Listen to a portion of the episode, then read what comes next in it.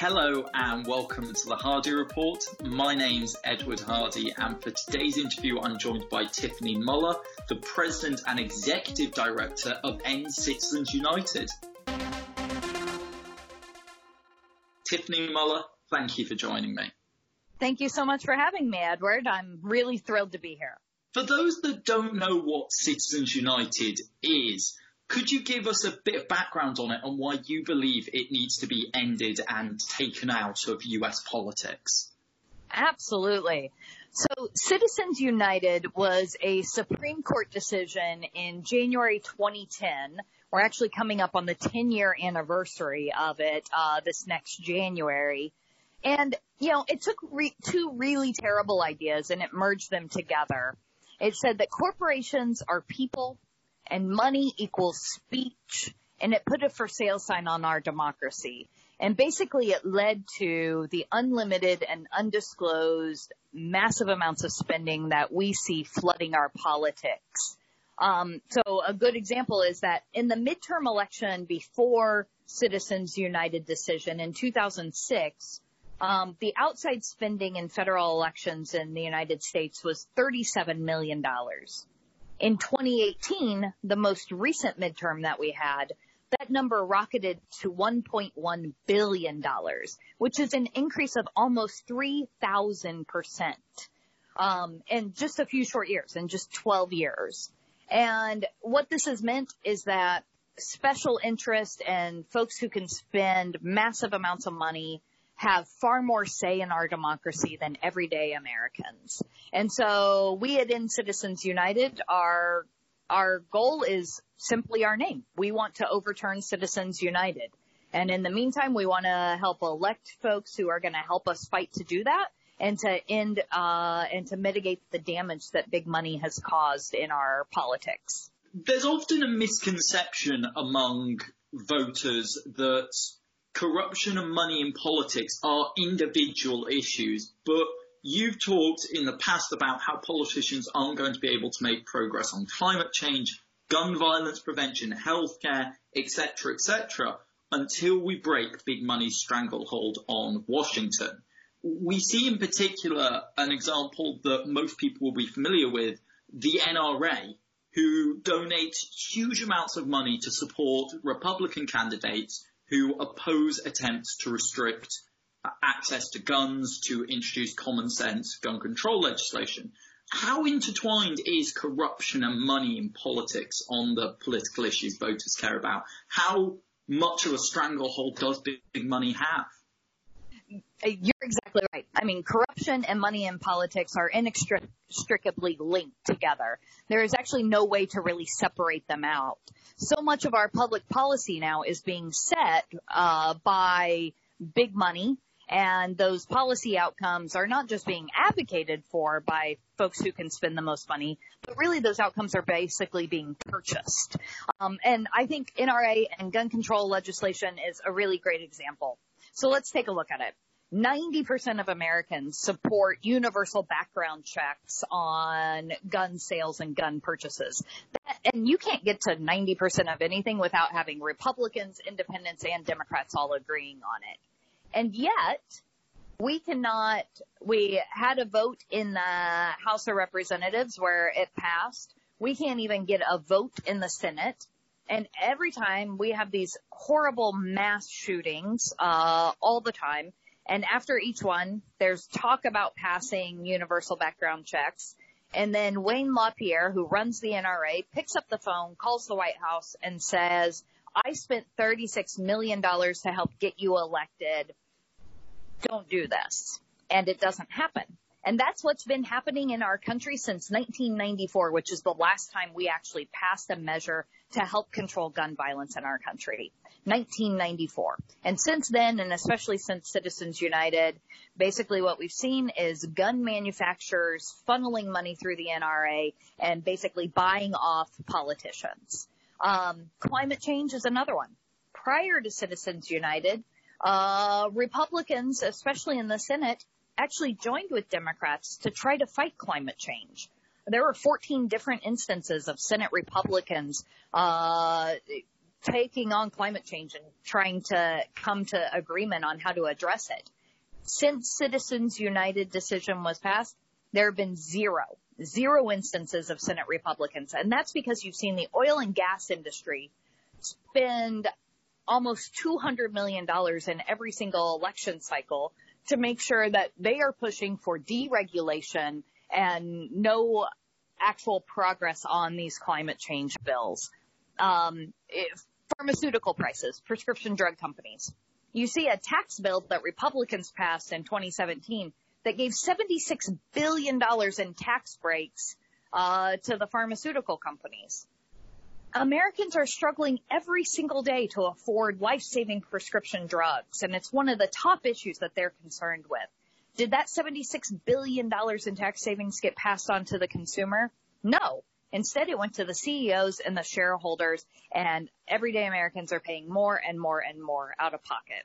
Um, and the, they, Pharma, Pharma has three lobbyists for every single member of Congress uh, on Capitol Hill, and it's why we can't get anything done. So to change this, we actually have to change the system. So we have to get money out of politics. We have to break the connection between lobbyists and our policy outcomes. And then we can actually make progress on so many priorities. This isn't about just one issue, money and politics. This is about every single issue that Americans care about.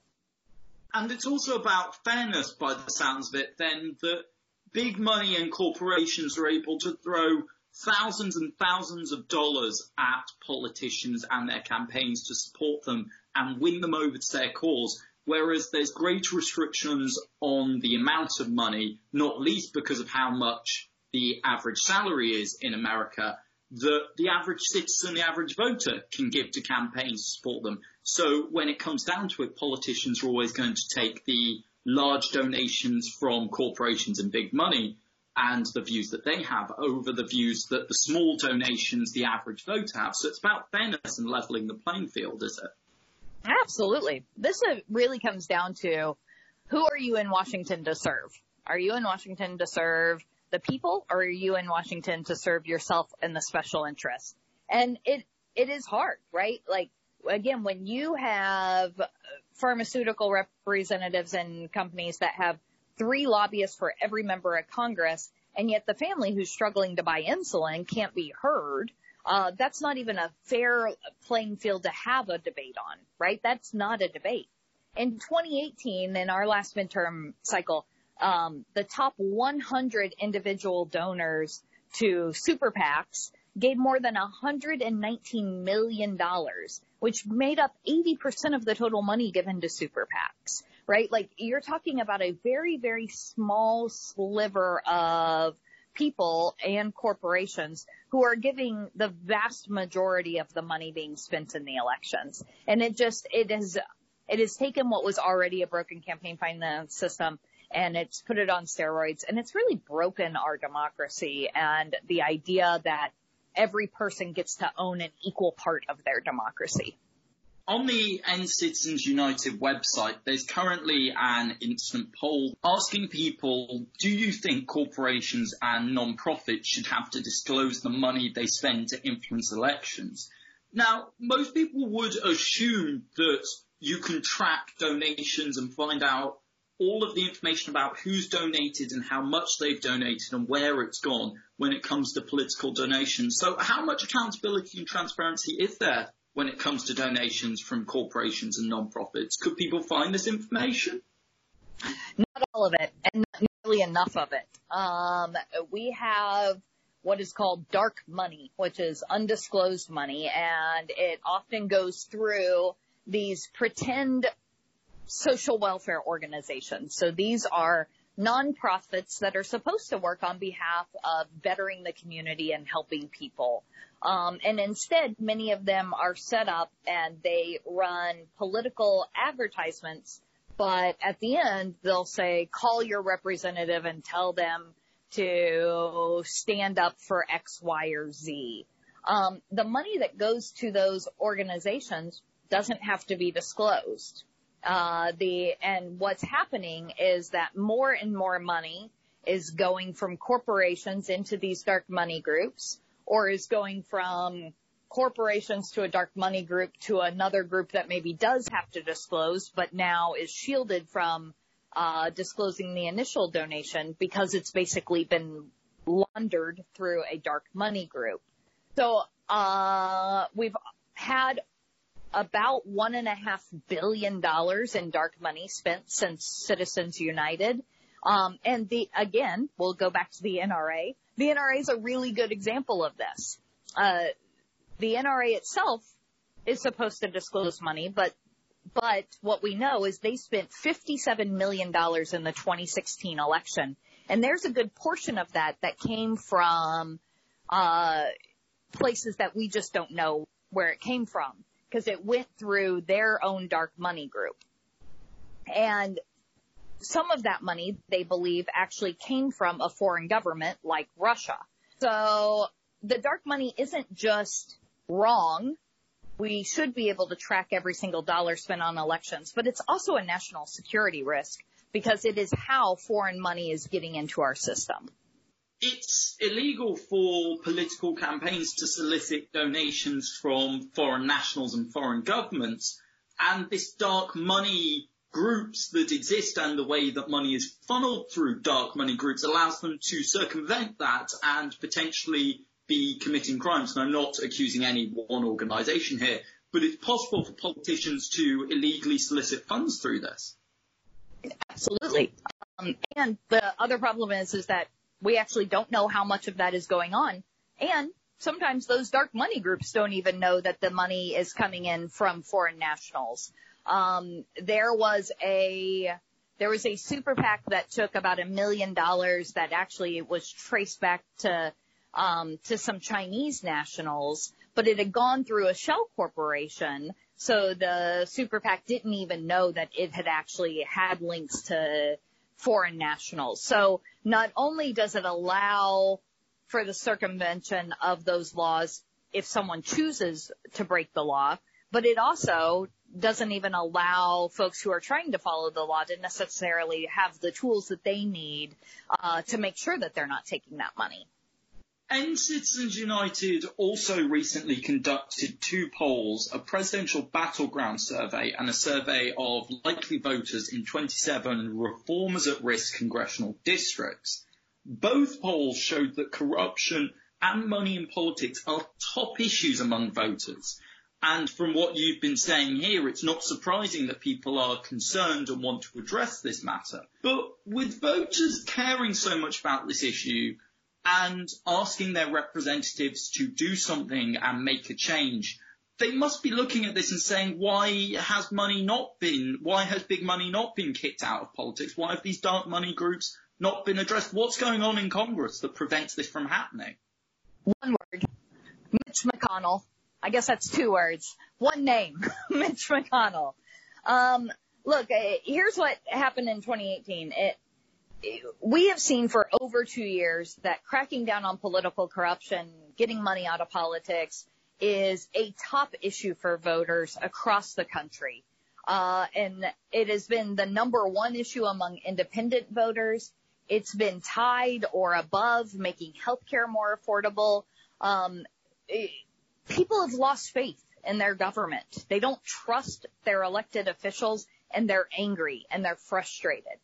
And what happened in 2018 is a group of reformers ran on this issue across the country and they were able to, to just attack this head on and say, look, I'm going to go to Washington and I am going to take on the corruption and I am going to fight to get big money out of politics. And these candidates won and we flipped 40 seats from Republicans to Democrats, and Democrats took back the House for the first time uh, since 2010. And the very first thing that the House did was introduce the largest anti-corruption package uh, that we have seen in a generation called HR1. HR1 basically is the very first bill. It designates what is the top priority. Uh, and that was the very first thing that Democrats did in this new Congress and every single Democrat signed on to co-sponsor it. And on March 8th, they passed it with every single Democrat voting for it, every single Republican voting against it, and they sent it over to the Senate where it is now sat on Mitch McConnell's desk for 272 days without even being brought up for debate or a vote.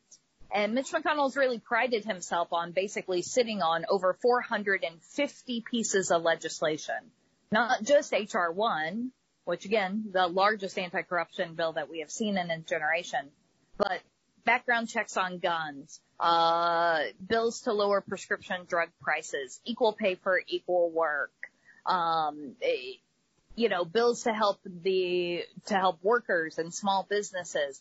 He is sitting on everything.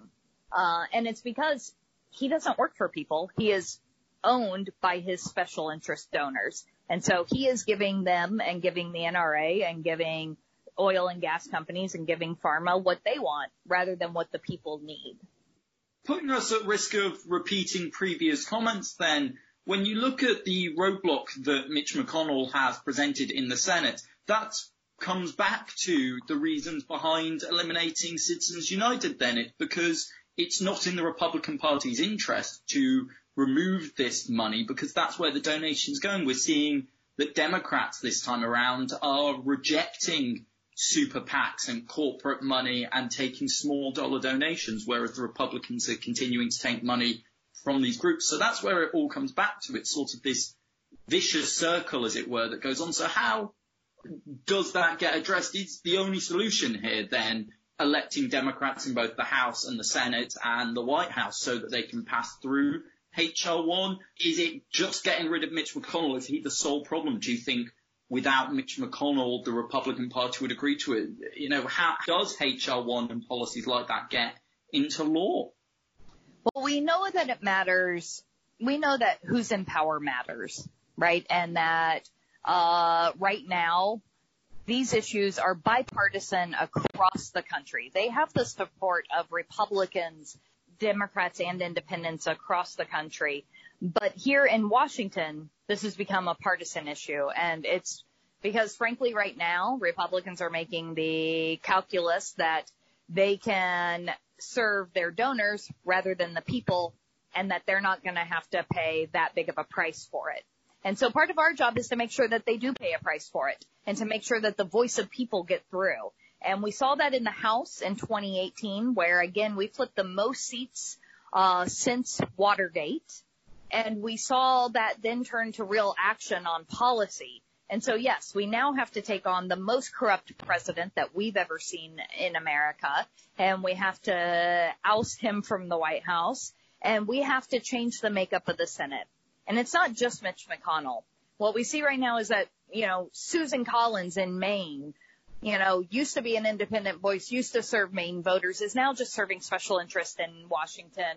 Uh, she has a really tough race on her hands for probably the first time in years. Um, Martha McSally, who was actually defeated in her election in 2018, who was then appointed uh, to the Senate by the governor, um, you know, is Mark Kelly, who's an astronaut, and Gabby Giffords' husband is running against her, and we have a great opportunity to pick up that seat. Cory Gardner, who last cycle was head of the National Republican Senate Committee, and told the Republican caucus, you have to pass this tax bill that's unfair to Americans but helps our donors. Otherwise, these donors won't give us money you know, he's running for reelection in Colorado and that's a great opportunity for us to flip another seat.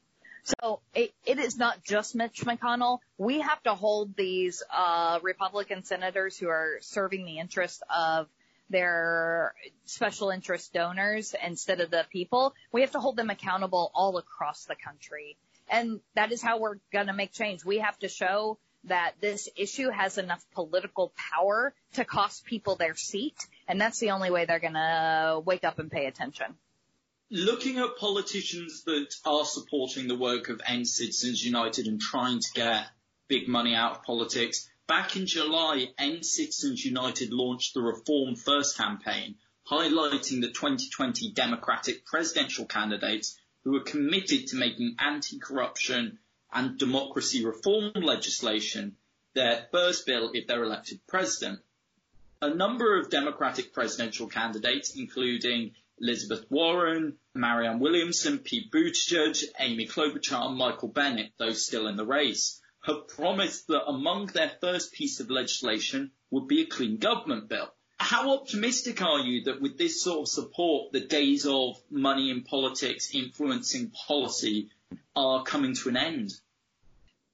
Well, I, I feel more hopeful than I have ever felt about it. And I think that um, after years and years of moving in the wrong direction, that we're seeing a backlash that's really being uh, powered by voters across America and by people who are angry uh, again about a system that's leaving them further and further behind, who are pushing back and saying, "Look, I'm going to hold you accountable for not uh, paying attention to us and for instead paying attention to the donors." And we're seeing this um, play out with these candidates. So to your point, um, you know, we had eight presidential candidates who said that uh, an anti-corruption bill would be their very first piece of legislation in a new administration. Um, two of those have since dropped out, so we're we're at six. But even for the presidential candidates who haven't signed on to reform first, many of the others have said that this would still be a very top priority for them. Um, you know, uh, Vice President Biden uh, has not signed on to reform first, but his very first bill when he was elected to the Senate was a public financing bill. So this has long been a, a top issue for him. Um, so I think up and uh, all across the Democratic presidential candidates, we see that this is now a top priority. We are pushing and will continue to push for this to be the very first priority because we know that this then influences every other issue we want to work on. And that actually, if you address corruption and getting money out of politics first, voters trust you more to take on the other big issues. So it actually buys you credibility with the very voters that we need. Um, so we will continue to push for that to be a top priority and the very first thing that they do. A lot of the candidates who've come out in support of End Citizens United are pledging to not take money from corporate donors and instead their campaigns are funded by grassroots donors. We've seen this elsewhere from other candidates out there who are running for office and have taken the same approach. But by not taking money from corporate donors or moneyed interests, they put themselves at a disadvantage compared to their opponents who freely take any of the donations that they can acquire. How can candidates ensure they're able to battle on the same level as their opponents while also tackling the system of corporate money in politics? So this is a this is an exciting change that we're seeing uh, in the last couple of years. You know, prior to 2018, there were seven, only seven members of Congress uh, out of the 535 that were not taking corporate PAC money, and uh, the reason that the, this becomes an important kind of placeholder is that voters feel like corporations ha- are exerting way too much power and influence in Washington. That they're buying outcomes, that they're setting the agenda, that they're using money for access. Um, and corporations give money in order to help their bottom line.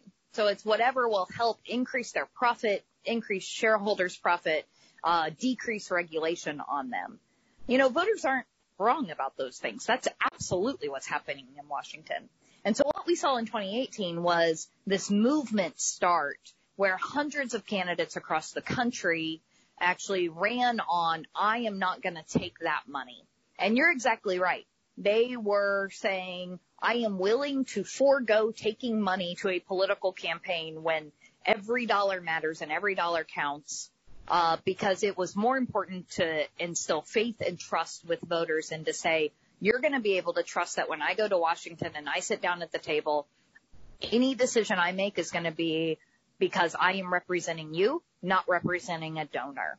And what we saw is that these candidates were then rewarded from small dollar donors who were excited about this stance, excited about this new kind of politics, and actually what happened in 2018 is that the folks who weren't taking corporate PAC money, they were out raising their Republican uh, opponents. Um, and what we've seen we now have 63 members of Congress who aren't taking corporate PAC money. So we went from seven to 63 in just a year. And what we've seen is that the folks who are in the most competitive races who aren't taking corporate PAC money are on average outraising their colleagues who are taking corporate PAC money by $250,000 so far this cycle. So again, it is these small dollar donors uh, who are giving $5 or $10 or whatever they can who are coming together and saying, this feels like something I can be a part of. This feels like a movement I can be a part of and someone I can believe in and someone who's willing to go up there and fight and make it different. And they're being rewarded for that. And that's really, really exciting. And I guess if you look at a specific example of Alexandria Ocasio-Cortez, she outraised every other House Democrat in the last fundraising quarter, but didn't take a single dollar from corporate donors or super PACs. So it is possible to raise substantial amounts, and we are seeing other candidates do that. When you look at the issue that obviously it comes down to not taking that money and for politicians to reject it, this is part of a wider issue. But you talked about there how people are rewarding these candidates. People are rewarding these candidates who are taking this stance when it comes to politics. Is this a winning issue for candidates in 2020 from all parties that stand up and say they're going to fight corruption and big money? Yeah, absolutely. What we have seen is that this is a key way to win back independent voters and swing voters who are kind of, they feel the most shut out from the system, right?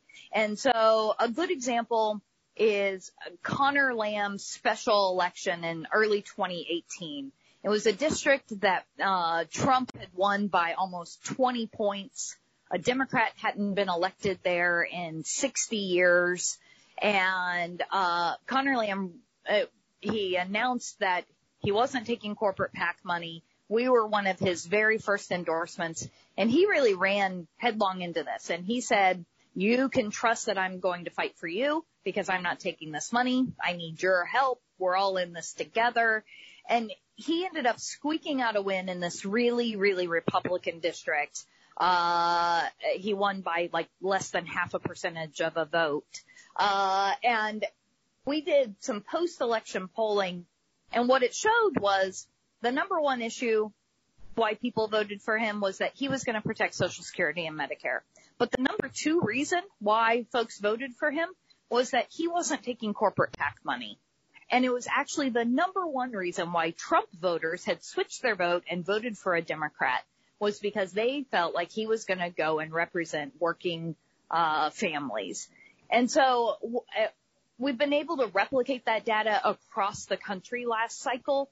Um, and what we've seen is that it helped propel wins in these very uh, Republican or Republican leaning or really tough districts, um, and help really propel these Democrats to victory. So I, I think we're going to see the exact same uh, thing play out in the Senate races this year, where we know that the margin of victory is going to be really slim and it'll come down to these swing voters.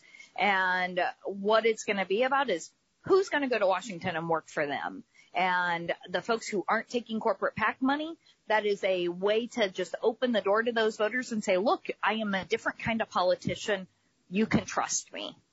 Earlier this year, End Citizens United called on the Democratic National Committee, the DNC, to hold a debate focused on reforming the political system, dubbed an anti-corruption debate. This uh, was supposed to model the climate change debate, for example, that they've had, the issue debate that they've looked at in other areas.